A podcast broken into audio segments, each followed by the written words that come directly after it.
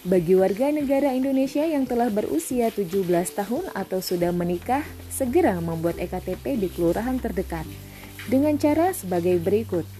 1. Datang langsung ke kantor kelurahan, tidak dapat diwakilkan. 2. Membawa fotokopi dokumen yang dibutuhkan seperti kartu keluarga, surat keterangan pindah dari kota asal atau luar negeri, atau paspor. 3 setelah pengesahan dokumen akan dipanggil untuk rekam data, pas foto, dan pengambilan sidik jari. 4. Akan diberi surat keterangan untuk ditunjukkan saat mengambil EKTP. Jika belum menerima EKTP, silakan hubungi nomor pengaduan 12345.